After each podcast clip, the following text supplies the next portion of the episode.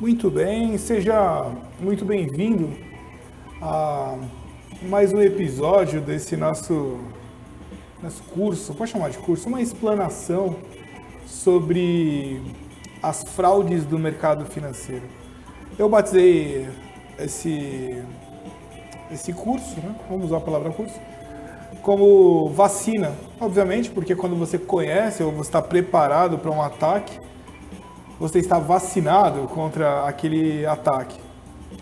E se você é o primeiro, a primeira vez que você escuta, essa é uma iniciativa da Giovanella Huxley Capital Funds e da Allianz Sociedade Médica, com o intuito de oferecer material intelectual para que você não caia nos inúmeros golpes que existem no mercado financeiro.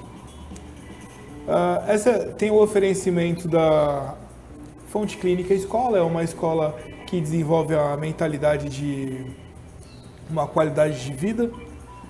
Então, se você ligar lá ou entrar no site Fonte Clínica Escola, você tem direito a duas aulas de relaxamento ou yoga, que vai certamente mudar a sua vida para melhor.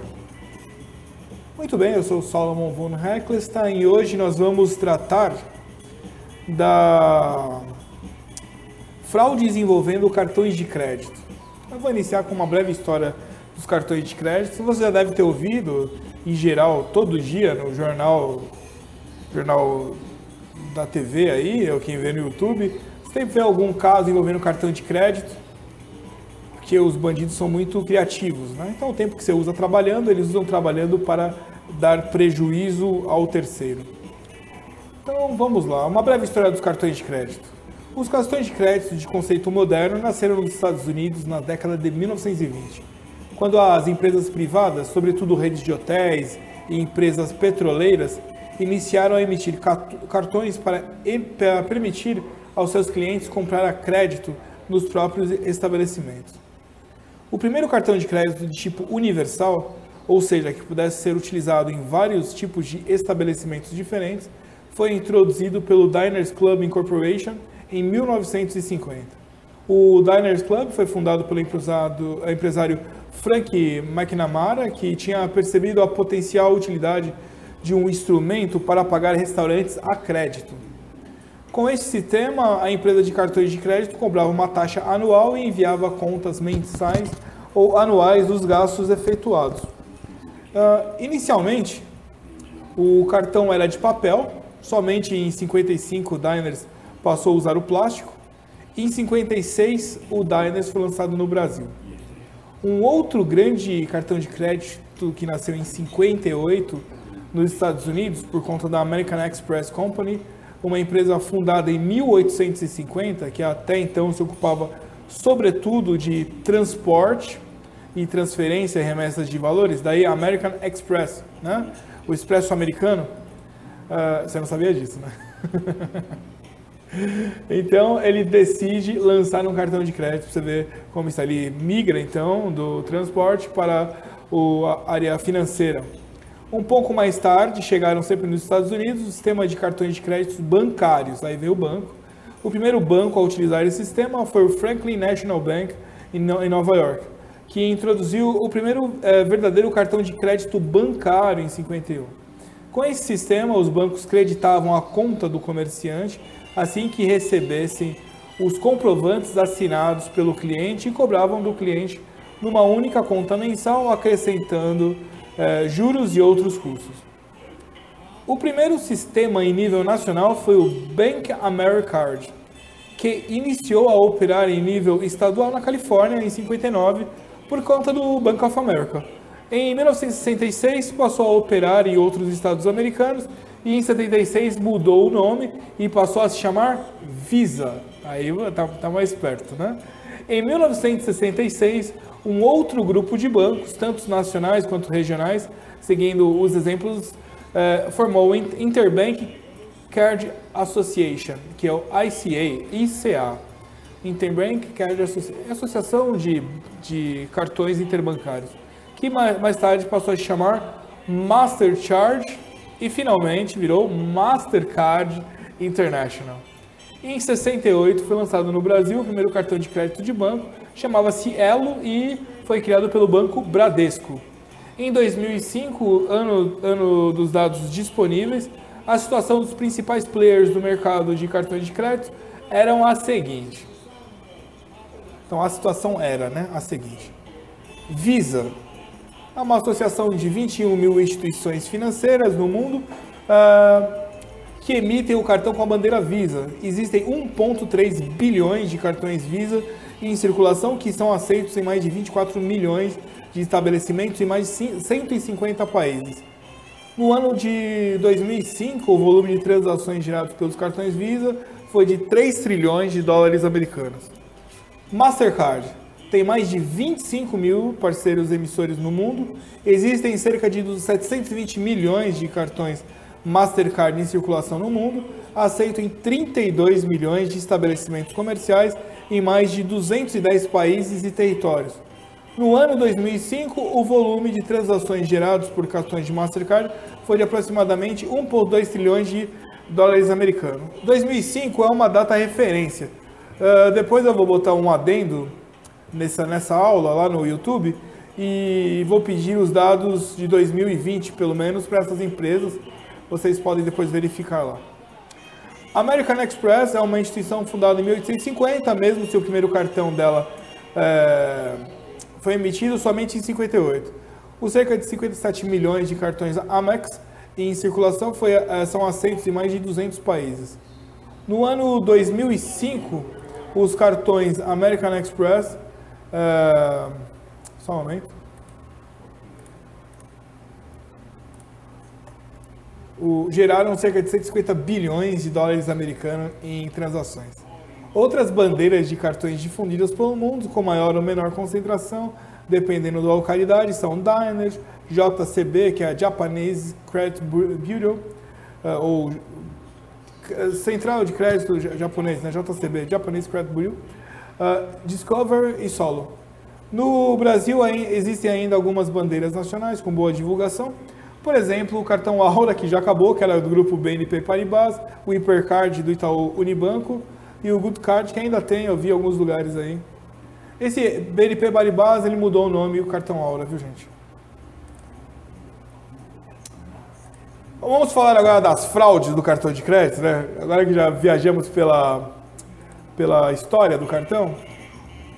As fraudes do cartão de crédito. Eu vou colocar algumas fotos do a fraude mais comum com o cartão de crédito, porque ele precisa usar o pegar os dados de maneira magnética no seu cartão, tem uma tarja magnética nele. Então ele usa uma máquina que chama-se chupa-cabra. Em inglês chama-se skimmer. Eles são, eles sugam os dados do cartão e clonam esses dados uh, no mercado. Eu tive uma experiência no no Banco Itaú, exatamente no departamento antifraude. Fiquei lá durante algum tempo é, e eu verifiquei como são astutos, nunca é apenas uma pessoa, é sempre uma quadrilha. Então, funciona da seguinte maneira, existe um estabelecimento ali montado, vamos imaginar, pode ser um posto de, pode ser um posto de gasolina, você vai passar o seu cartão de crédito no posto de gasolina, sempre que você for passar o cartão de crédito, você vai até, deve ir até a máquina e passar você o cartão. Nunca entregar o seu cartão de crédito. Ele representa dinheiro, né? Então, uma vez que você entregue o cartão para ele, para imaginar que o, que o, o vendedor ali de combustível seja um, um fraudador, ele vai passar o seu cartão e além do que, atrás do seu cartão, existem três números esses números são muito importantes para fazer a, a operação. Ele copia esses números e aí ele tem os dados e o número de segurança. Pronto. A clonagem do cartão vai ser perfeita, ele vai pegar o seu cartão, eh, os dados do seu cartão e vai fazer compra. Se você já passou por isso, é extremamente desgastante, porque você tem que ligar para o banco, você recebe a fatura, uma fatura mais alta, você vai ligar para o banco e vai tentar resolver esse problema. Uh, obviamente, não é, não é só o caso de posto de gasolina, pode ser qualquer estabelecimento. Né? Você não vai saber. O fraudador tem a característica de estar sempre ali disfarçado. Né? Então, aquela coisa que a gente pensa que é uma coisa extremamente uh, segura, pode ser, pode ser um fraudador. Hoje, é, foi inventado o chip no cartão de crédito para diminuir o, a possibilidade de fraude. Mesmo assim, óbvio, eles conseguem é, fazer essa, esse tipo de fraude. O outro tipo de. É, ah, o que, que eles fazem com isso? Eles podem vender, eles podem, por exemplo, pegam o seu cartão e fazem a compra. Então, seu cartão tem um limite, 50 mil reais. Ele vai comprar até onde der. vai comprar tudo. Se você gastou só 5 mil, ele vai gastar 45 mil. Acredita, eles fazem isso.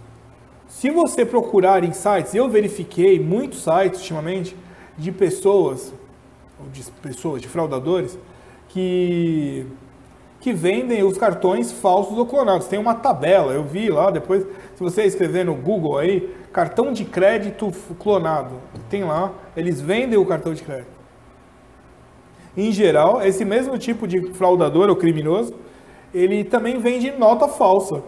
É, incrível. Pois é, ele vende nota de 50, de 100, um vídeo de 200. Mas eu vi no Google as pessoas vendendo esse tipo de, de nota falsa. Quer dizer, você tem que tomar muito cuidado com, com é, senha, o cartão, o próprio celular. O celular hoje ele carrega todos os dados que você, é, os seus dados pessoais. Então tem que tomar esse, excepcional cuidado com esse tipo de, de itens, né? Vamos, eu vou dar alguns procedimentos de segurança com os cartões de crédito. É só tomar aula boa, eu acho que é uma aula que vai ser muito bem aproveitada por muitas pessoas. Vamos lá, falar de como iniciar os procedimentos de segurança com o Mastercard. Todos os cartões Mastercard começam com o número 5. O número em relevo deve ser claro e uniforme. Quando você pegar o seu cartão de crédito e for Mastercard, observe aí. O número gravado em relevo na frente do cartão deve ser igual ao número impresso no verso e no comprovante de vendas emitido pelo terminal POS, que é aquela maquininha que a gente passa o cartão de crédito ele contém 16 dígitos. Confira a data de validade do cartão. Verifique se o cartão possui a marca de segurança em relevo ao lado do holograma. Essa marca é representada pelas letras M, C, Maria e Carlos estilizados. Observe o holograma, a imagem dos globos interligados deve ser tridimensional. Os quatro, os quatro últimos números do cliente devem estar sobre o holograma. Uh, verifique o código de segurança, que é formado pelos três últimos dígitos subsequentes ao número do cartão, localizados no painel de assinatura, no verso do cartão. E a última, o espaço reservado para assinatura deve ter o nome Mastercard, uh, repetido em diagonal. Compare a assinatura do verso do cartão com a que o cliente acaba de fazer no comprovante de vendas. Se o cartão não estiver assinado, peça ao cliente que assine e compare com a assinatura do seu RG. Isso é um procedimento de segurança para o, o comerciante que recebe o cartão, mas vai servir para nós aqui também saber se o nosso cartão é verdadeiro. Não, é ver se o seu cartão tem todas as características aí. Uh, Diners Club International. Todos os cartões Diners Club International começam com o número 3. O número em relevo deve ser claro e uniforme. Compare a assinatura do verso do cartão com o que o cliente acaba de fazer no comprovante de vendas se o cartão não estiver assinado, peça ao, cliente que assine e compare com a assinatura do RG. Você viu que aqui está contendo uma informação que hoje, atualmente, já não, não tem. Hoje a gente não assina mais. Antigamente você recebia um, um boleto, praticamente, e você assinava aquele boleto. Hoje é, é a senha digital. Uh, verifique se o cartão apresenta o código identificador que se encontra à direita da data de validade. Verifique o código de segurança que é formado pelos últimos três dígitos do cartão. Muito bem. Uh, American Express. Os cartões American Express devem ser apresentados para todas as, as transações na presença do associado. Caso você processe suas transações em terminal eletrônico, que é óbvio, sempre passe o cartão através desse, evitando digitação. Uh, caso o cartão não seja assinado, peça um documento de identidade. Se for recusado, não complete a operação. E vamos para o último, que é o, o, que provavelmente se deve ter é o Visa. Eu vou até colocar a imagem do que é um cartão original Visa e como ele deve estar é, nos padrões da Visa. Então, verifique a autenticidade da marca Visa e do holograma tridimensional com a figura da pomba. A pomba, a ave, a pomba, tem lá uma pomba no cartão Visa. Confira a data de validade do cartão e a marca de segurança V gravada em relevo após a data. Verifique se o número e o nome do cliente impresso no comprovante de venda emitido pelo terminal eletrônico são iguais aos gravados no cartão. Solicitar código de autorização para todas as vendas manuais. Não existe mais vendas manuais, independente do valor. Quer dizer, existe a venda manual, se o seu cartão der um problema, é raro, mas ele pode ligar lá na operadora e fazer uma venda manual. Mas é raro, né? Porque a máquina, muitas vezes tem duas, três máquinas. Ah, mas aqui é o protocolo de segurança, vamos, vamos usar tudo. Verifique se o número e o nome do cliente impresso no comprovante de venda estão iguais ao gravado no cartão. Solicite, é, solicite código de autorização para todas as vendas manuais. Verificar se a assinatura no comprovante de vendas é semelhante à do verso do cartão verificar os aspectos gerais do cartão, que não devem apresentar rasuras, quebras, colagens ou qualquer outro tipo de alteração. Muito bem, eu acredito que demos uma viagem bem interessante sobre o mercado de cartões de crédito. E as suas. Eu dei uma fraude, a fraude mais comum.